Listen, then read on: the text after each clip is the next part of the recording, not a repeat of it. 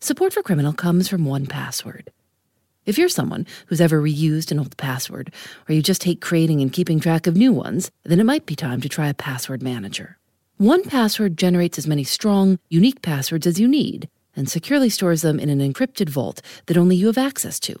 All you have to do is remember one strong account password that protects everything else. Right now, our listeners get a free 2-week trial for you and your family at 1password.com/criminal. That's the number 1password.com/criminal for 2 free weeks. 1password.com/criminal.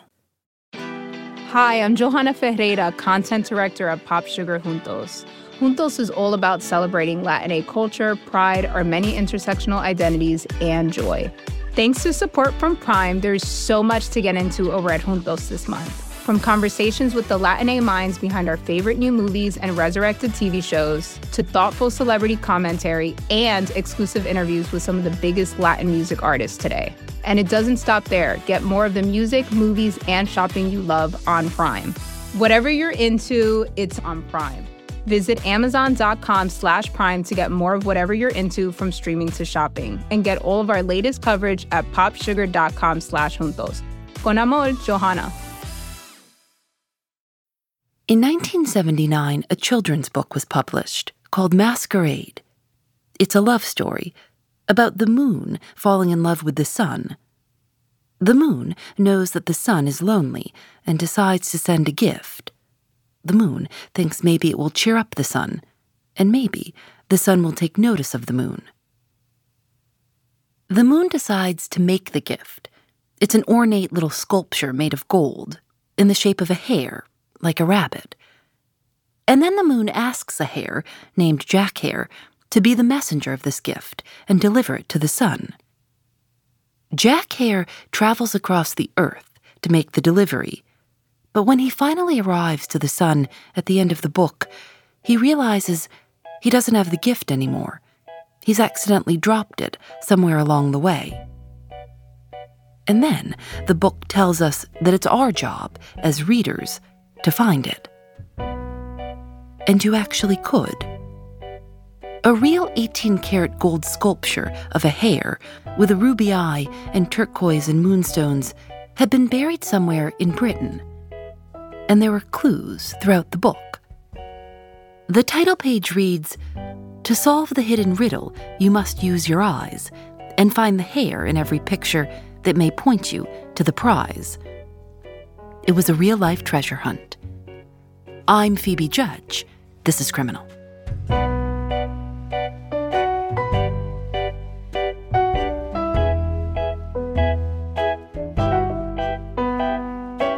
The book was created by a British artist named Kit Williams.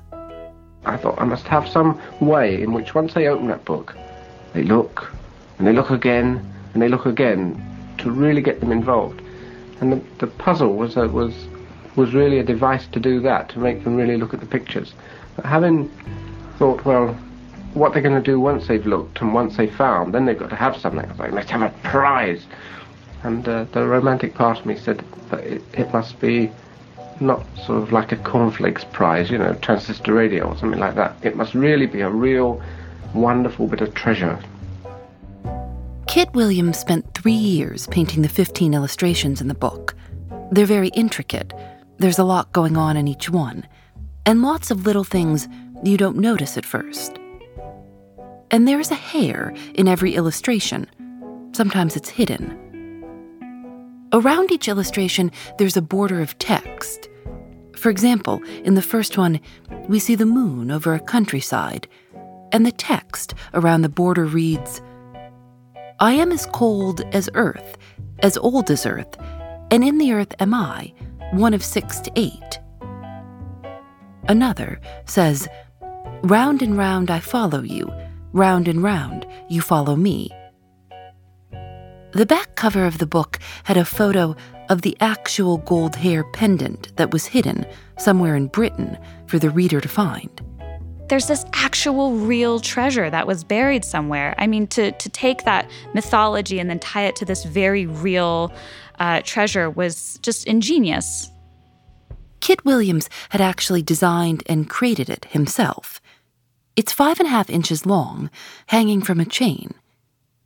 He said, I felt I was doing something for my own childhood. He said he chose the hiding place 2 years before he actually buried it, while on a picnic, and had marked the exact place with a magnet. He said that when he was ready to bury it, during a full moon, he used a compass to find the spot. He placed the jeweled hair inside of a ceramic kind of casket, which was also shaped as a hare, as a rabbit, which he made. And inscribed on the ceramic casket are the words, I am the keeper of the jewel of masquerade, which lies waiting safe inside me for you or eternity. And he made this very specific ceramic casket that I think it was lined with clay to kind of resist metal detectors. And ultimately, at the insistence of the publisher, Kit had one witness, Bamber Gascoigne, who was a British talk show host and pretty well-known, go with him when he buried the hare, which was about 1 week before the book's publication in August of 1979. Now the hare's been buried. It's up to you to find it. Its value was initially said to be £5,000. A photo of the hiding place was put into a safety deposit box, along with the solution to the puzzle, just in case Kit Williams died before someone solved it. We're talking about him with children's book author Kit Rosewater. She's been researching this story for years. She wrote her thesis on it, and over the years, she's gotten to know Kit Williams and has even visited with him in England. It's funny that both of you are Kit. Yes. Kit Williams' first name is Christopher, and mine is Crystal. And I do write sometimes to Kit and his wife, Elaine, and I always go by Crystal because I don't want it to be weird. So explain how a riddle would appear within an illustration in this book. Okay. In every illustration, Kit actually has his figures sort of pointing and indicating various letters around the border. And he had this system that we would draw a line from the person's left eye through their left middle finger, and that's going to point to a letter. And that's going to be the first letter in that page's hidden message. And then we're going to see if we can see a line from their left eye through their left toe. And if we can, we draw a straight line through there, and that will intersect with the next letter on the border. Following this method, you can identify letters that spell out these words. Catherine's long finger overshadows earth. Buried yellow amulet. Midday points the hour. In light of equinox. Look you. And then, you're not done. If you read the first letters of all those words vertically, there's an acrostic that says, close by Ampthill. And Ampthill is a small town in Britain. And what Catherine's long finger is referring to is a monument of Catherine of Aragon, the first wife to King Henry VIII. And that's readily apparent. Ampthill is a very small town, so if you'd look that up, you'd see that there is a big monument to Catherine. And so the idea was, if you go to the monument for Catherine of Aragon in Ampthill at the spring equinox, that the shadow of the very tip of this monument, which is kind of this big cross, it falls directly on the point of earth where Kit buried the jeweled hare. This puzzle seems impossible to solve. I have no idea how I would even start. But I guess if you knew that this prize was worth a lot of money, you'd try pretty hard to solve it. Oh, absolutely. So many people spent months, years trying to get the solution. They could send Kit letters, and he could confirm a solution. In fact, to make it fair for anyone living all over the world, basically Kit and the publisher had told the public, if you send in the correct solution, Kit Williams will purchase your plane ticket to come here to Britain and dig it up with you. So you didn't need to go digging around by yourself. This meant that Kit received over 30,000 letters in just the course of 2.5 years from people trying to guess the proper solution. And they didn't just write letters, they wrote 9-foot poems. They made cakes and they put messages inside the cake. They made pullovers. What do you call them in America? Cardigans. Cardigans, you know, jumpers. Mm-hmm. They little old ladies in the sort of out west wrote musicals about the book and sang it and played it on tape on an old piano. Wonderful things were sent to me. He said he opened and read every single letter, sometimes as many as 200 a day. One letter read, I am 10. Your puzzle is easy. The treasure is on the North Hill, in an old grave. It is a moldy old grave. P.S. I hope you'll write another book and let me hide the hair. I think I could do better than you. P.S. I am almost 10. Kit Williams was overwhelmed with not just letters, but also people calling his house at all hours, and even showing up at the front door, desperate to ask questions and see if they were on the right track. The book was an international bestseller.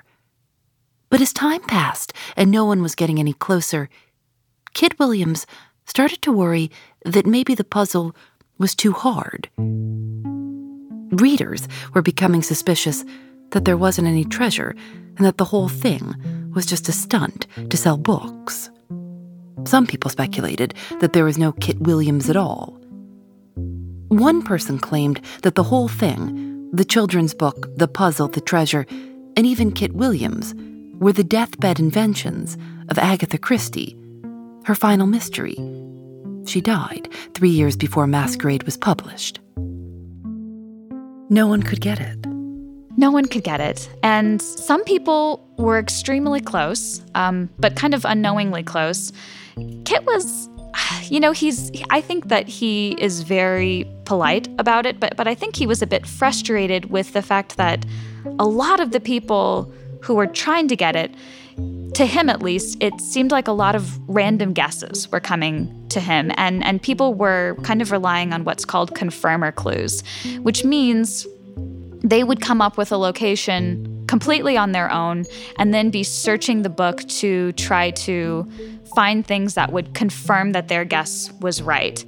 I mean, it's interesting that all of this care and energy would go in from thousands of people, because it's not like you would find this prize and it would be $1 million in cash. I mean, it was this odd little jeweled sculpture thing that, you know, it was a very unique item that you would be rewarded with. Yeah, I've thought about that too. Just because when you start to read stories of, they call themselves masqueraders, the people who were really, really kind of in deep into this puzzle.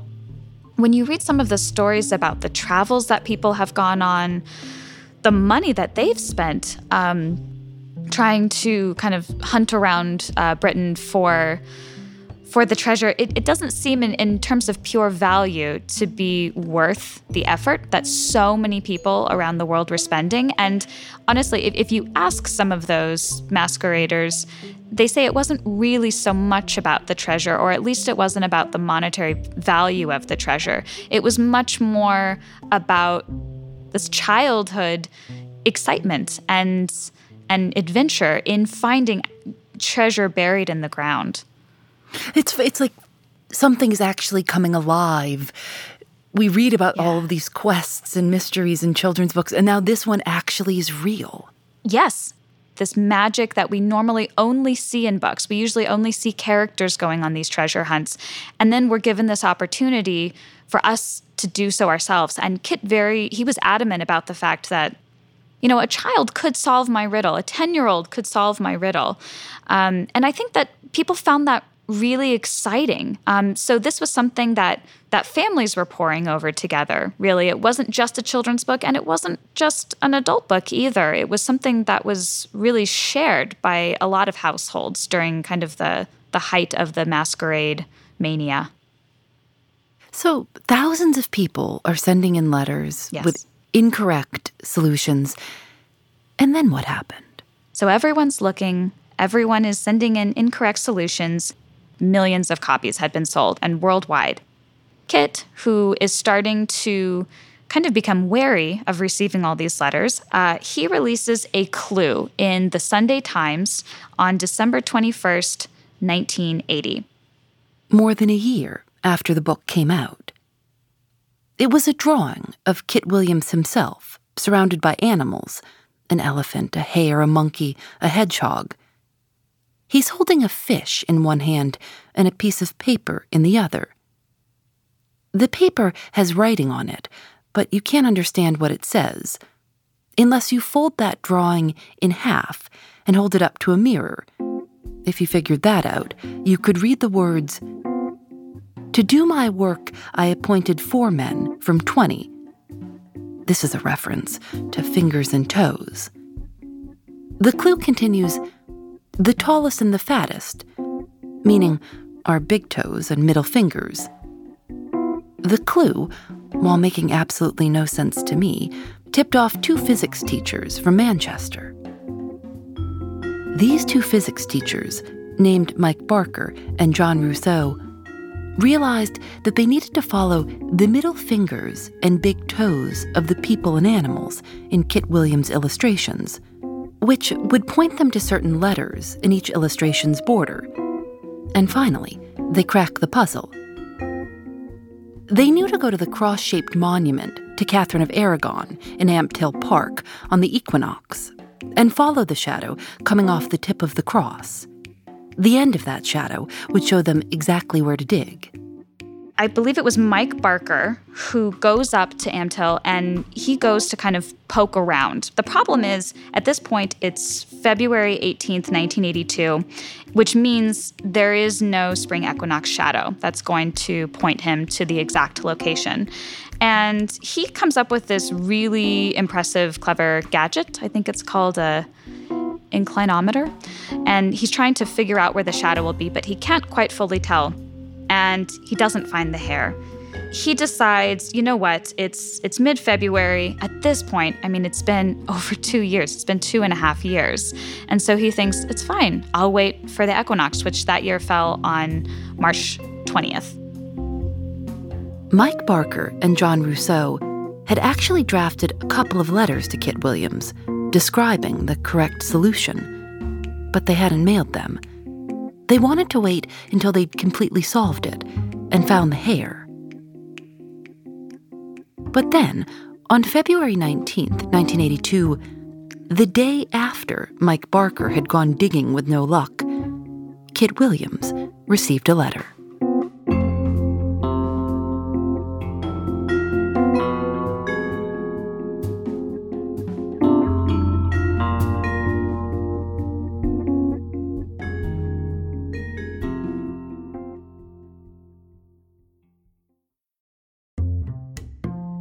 Support for Criminal comes from Astapro, who also provided us with free samples. This is my favorite time of year, even though I've had terrible allergies all my life. My mother said she always knew when I was up in the morning because she'd hear me sneeze and say, "Phoebe's up." I think the most I've ever sneezed in a row is 48. It's like my nose is in control, and I'm just along for the ride. Astapro delivers full prescription-strength indoor and outdoor allergy relief from nasal congestion, runny and itchy nose, and sneezing. It starts working in just 30 minutes, so you can get on with your day and be out in the sun comfortably. Get fast-acting nasal allergy symptom relief with Astapro. Go to astaproallergy.com for a discount. That's ASTEPRO allergy.com.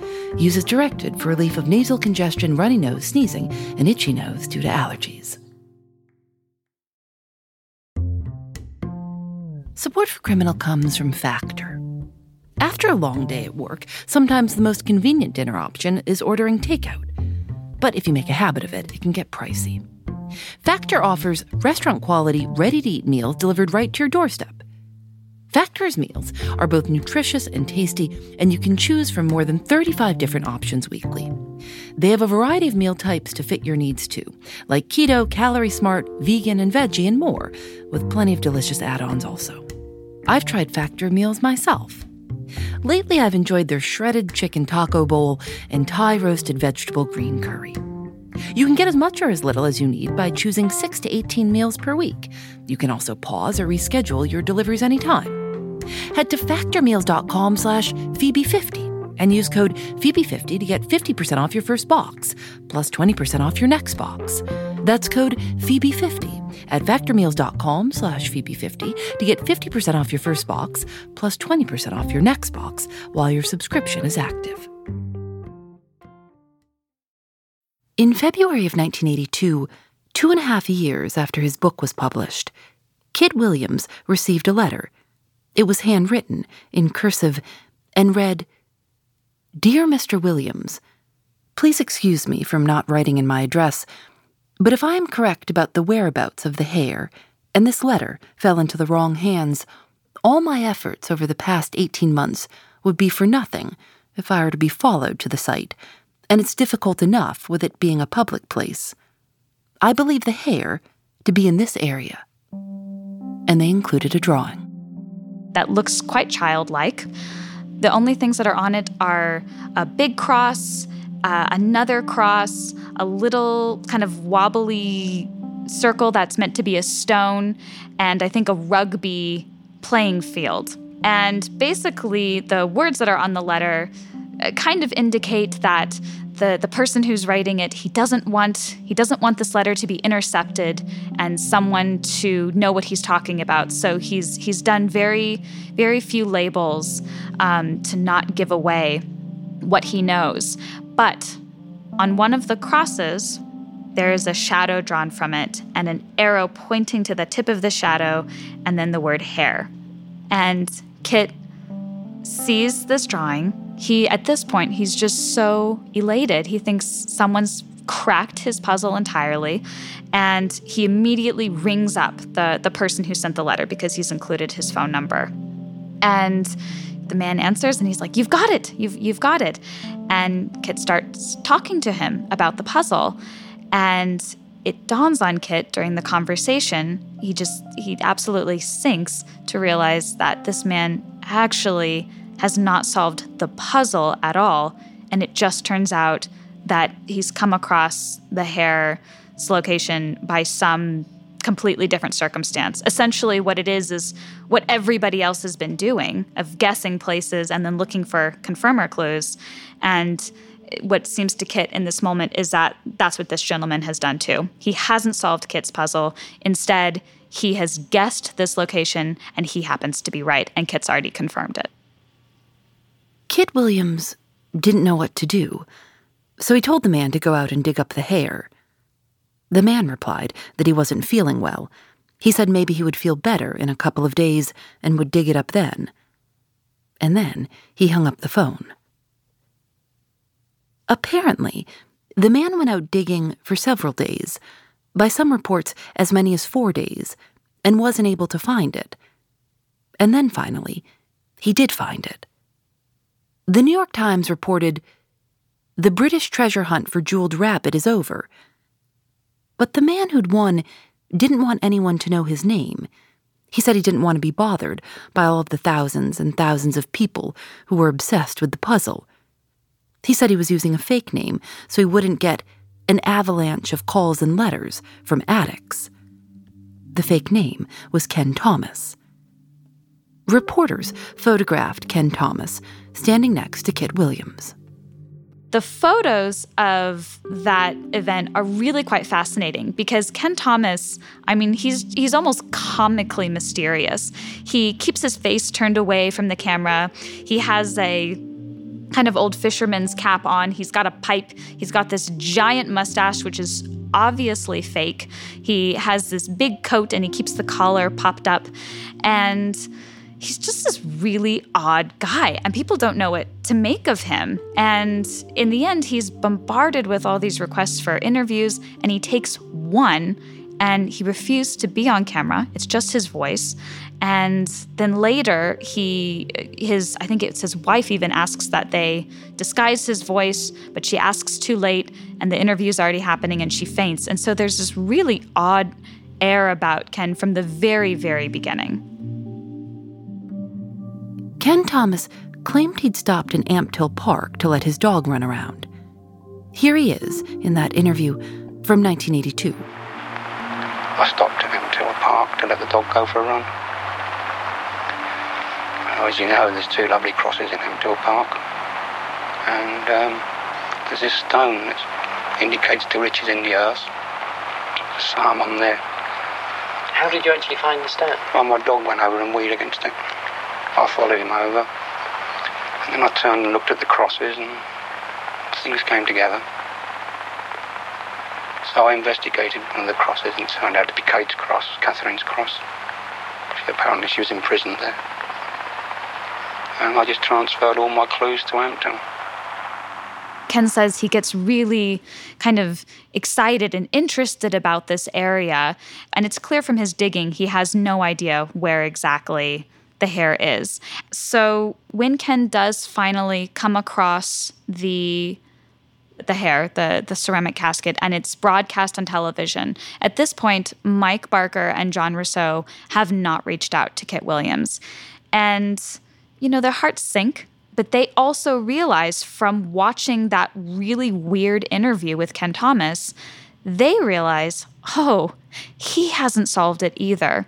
And they decide that basically there is still a title they can claim of solving the puzzle, of kind of being the winners, even if they don't have a prize.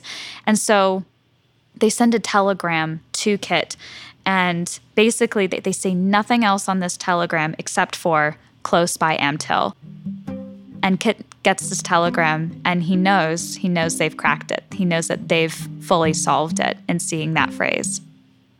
But it was too late. Ken Thomas had the treasure, and the whole thing was over.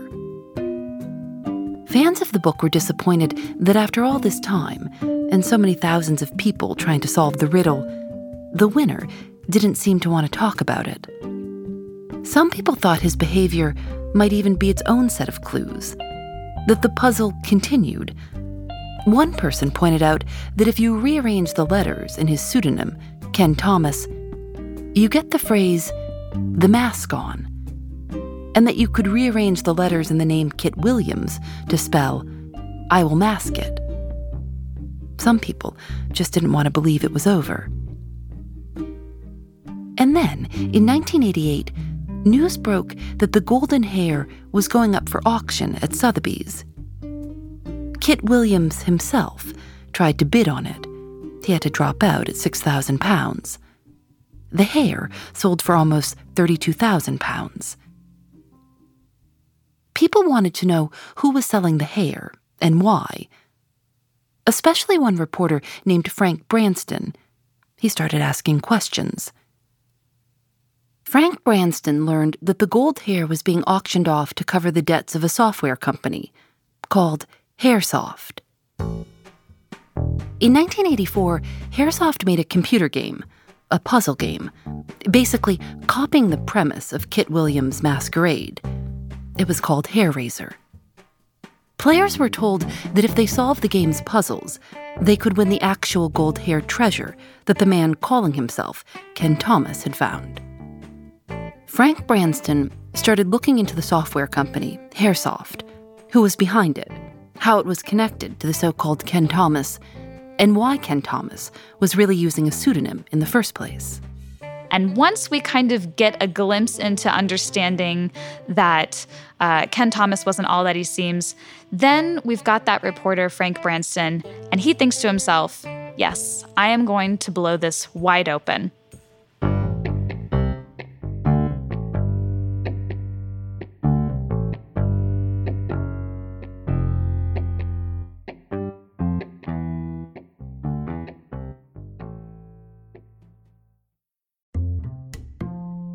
Thanks to 1Password for their support.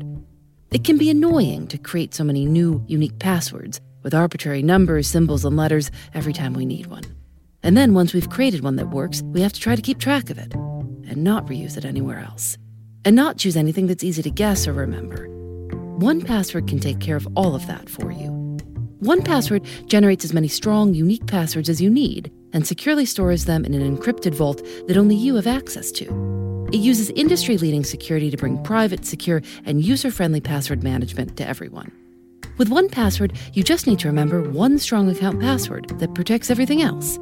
It's a great way to keep things organized and private, so you'll no longer need to keep tabs on a bunch of long, convoluted passwords or reuse the same one ever again. Join the millions of users and over 100,000 businesses who trust 1Password's award-winning password manager. Right now, our listeners get a free 2-week trial for you and your family at 1password.com/criminal. That's the number 1password.com/criminal for 2 free weeks. 1password.com/criminal. Hi, I'm Daniel, founder of Pretty Litter. Did you know cats tend to hide symptoms of sickness and pain? I learned this the hard way after losing my cat, Gingy. So I created Pretty Litter, a health monitoring litter that helps detect early signs of illness by changing colors, saving you money and potentially your cat's life. Pretty Litter is veterinarian developed, and it's the easiest way to keep tabs on your fur baby's health right at home. Go to prettylitter.com and use code SPOTIFY for 20% off your first order and a free cat toy. Terms and conditions apply. See site for details. The reporter Frank Branston looked into the owner of Hairsoft and found that it was owned by a man named Dougald Thompson. He looked into Dougald Thompson and saw that he'd been in business with a man named John Guard. That name was familiar to Frank Branston. The two men were acquaintances. They'd worked together years before. John Guard had once told Frank Branston that he knew where the hare was buried. Frank Branston didn't take him seriously. He assumed he was bluffing. But John Guard did have some inside information. His girlfriend used to date Kit Williams. Her name was Veronica Robertson. Veronica was on the picnic with Kit where Kit decides the spot where he's going to hide the jewel. And so she kind of has this idea that that's probably where Kit hid the prize when this book comes out. And she's not interested in, she doesn't want to hurt Kit. She's not interested in the money, but she's really, really interested in animal rights groups.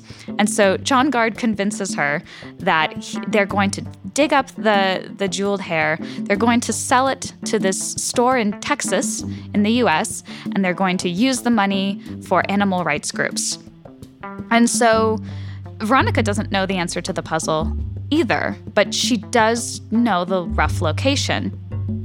She told John Guard what she knew, and he tracked down a guy who was enthusiastic about metal detectors.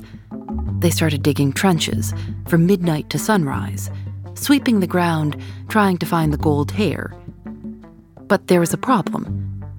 If John Guard did find the hare, he could be easily connected to Veronica, and people would know he'd cheated. He needed to find someone willing to be the face of this thing and say they'd solve the puzzle. That way, he'd get the gold hare, and no one would know. And he ends up turning to a colleague of his named Dougald Thompson. And of course, Dougald Thompson is our Ken Thomas. And so Frank Branston basically kind of links all these figures together, and he just blasts them in this article that comes out, and I think it was like December 4th, 1988, and he releases all of his findings. This is the first. Kit's learning the full extent of it, and Kit's pretty heartbroken. He knew that Ken Thomas hadn't solved his riddle, but he didn't know that this all basically stems back to someone in his life who happened to see him as he was first coming up with the bare bones plans for his book. So John Guard's girlfriend, Veronica, used to be Kit Williams' girlfriend. Yes. And she knew where the treasure was buried because she was dating Kit Williams when he buried it. And so she tells her new boyfriend. Well, she wasn't dating Kit when he buried it. Kit's very, very smart. And when he got the idea to bury the hare at that kind of the spring equinox shadow, what Veronica witnesses is Kit very subtly places a magnet in the ground. He pushes a magnet down, and he specifically turns the magnet so that it's not facing true north. And Kit ends up using that magnet years later to bury the hare. But what Veronica witnesses is him poking that little hole in the earth and kind of sending a magnet down. And it was, at least according to her testimony, it was more that they went on this picnic together and she noticed Kit looking around and she knew that Kit was coming up with this riddle and he wanted to bury a treasure. And so she kind of puts two and two together. Okay. So Veronica's new boyfriend, John Guard, kind of gets obsessed with this. Yes. So he knows where it is, but he doesn't know how to solve the riddle at all. And he goes to this colleague, Dougald Thompson, and says, hey, will you be the face of this thing? Mm-hmm. Yes. In 1988, Veronica Robertson told the London Times that she hadn't known anything about the plan. But the metal detector enthusiast claimed that Veronica Robertson joined them on at least one dig. When asked about that by a reporter, she said she couldn't remember. She said it wasn't until after the hare was found that her boyfriend, John Guard, told her that the treasure hunt winner, the so-called Ken Thomas, was actually his colleague, Dougald Thompson. It was mind-boggling, she said. I was very worried that the link might be made. And she said she had apologized to Kit Williams. Frank Branston later wrote that he thinks John Guard knew the general location, but it was only when he saw the holes dug by the two physics teachers that he was able to get closer. And that's when he and Dougald Thompson decided to send the letter to Kit Williams. When all of this came out, Kit Williams said, "This tarnishes Masquerade, and I'm shocked by what has emerged. I feel a deep sense of responsibility to all those many people who were genuinely looking for it." I feel like people would be really mad at John Guard and Dougald Thompson. I mean, they ruined this. Yeah. I think, you know, it's such a different experience I had because when I came across this book, it was, I think, 1996 and long past it, but I feel that way looking at everything just because there were so many people who just who really wanted to play Kit's game the way he imagined it. It was a fun game. It wasn't a game that needed to have rules broken or to be ruined, but he really did kind of decide to kind of ruin it. You know, if there was a children's book story about what happened here, these two guys would be sent on an ice floe off somewhere. And all the children would be standing waving at them as they went off into the distance, never be seen again. I think that would make a really satisfying ending to that story. And I do think about the children. And really, it is such a shame that these two men who, you know, kind of had nothing to do with children kind of swooped in and took this thing. And so I think it would be really lovely to kind of have this narrative of them kind of getting their just desserts and the kids kind of winning at the end of the day. What does Kit Williams say about all this? I mean, you know, it had to be heartbreaking. Yes. You know, well, one thing that Kit has done is he doesn't really take a lot of interviews because I think that talking about it probably brings him some pain.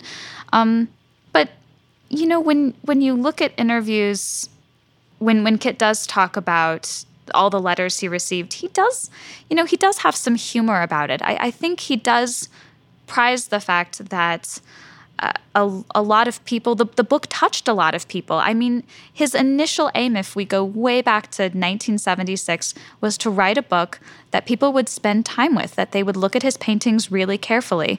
So even though the actual treasure hunt and the treasure finding doesn't turn out the way Kit wants, his book still has a really lasting and, I think, really positive legacy. For many years after the Sotheby's auction, no one knew where the gold hair pendant was. In 2009, a woman heard about Kit Williams on the radio and realized that her grandfather was the current owner. She contacted the radio show, and arrangements were made for Kit Williams to see his handmade gold hair again. When he saw it, for the first time in more than 20 years, he said, "It sparkled in a way that I had forgotten. I had imagined I would never see it again." And he's able to meet Mike Barker and John Rousseau, and there's kind of this shared idea that even if they don't have the physical treasure, I mean, it's almost like a silly cliche, but they have this story, you know? And Mike and John are still the puzzle solvers. And so even though everyone comes away a little more empty-handed than they wanted to, they're not completely empty-handed because they still have the adventure, even if they don't have the buried treasure.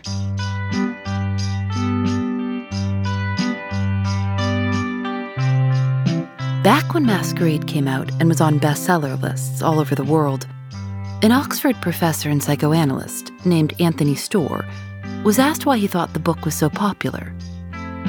He said, "The world has become less and less mysterious, and science has reduced our scope for fantasy. We love the magic element in fairy stories when we are young, and it seems we never really outgrow the need for it."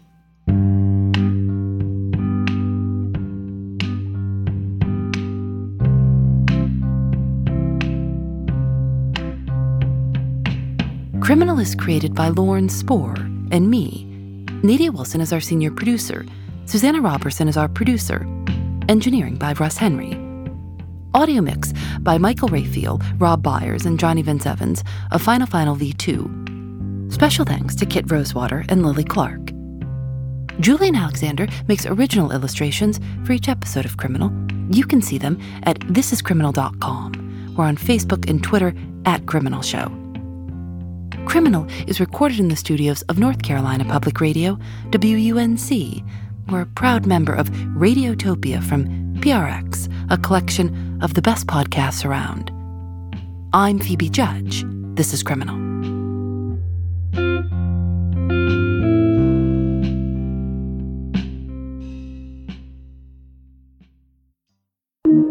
Radiotopia.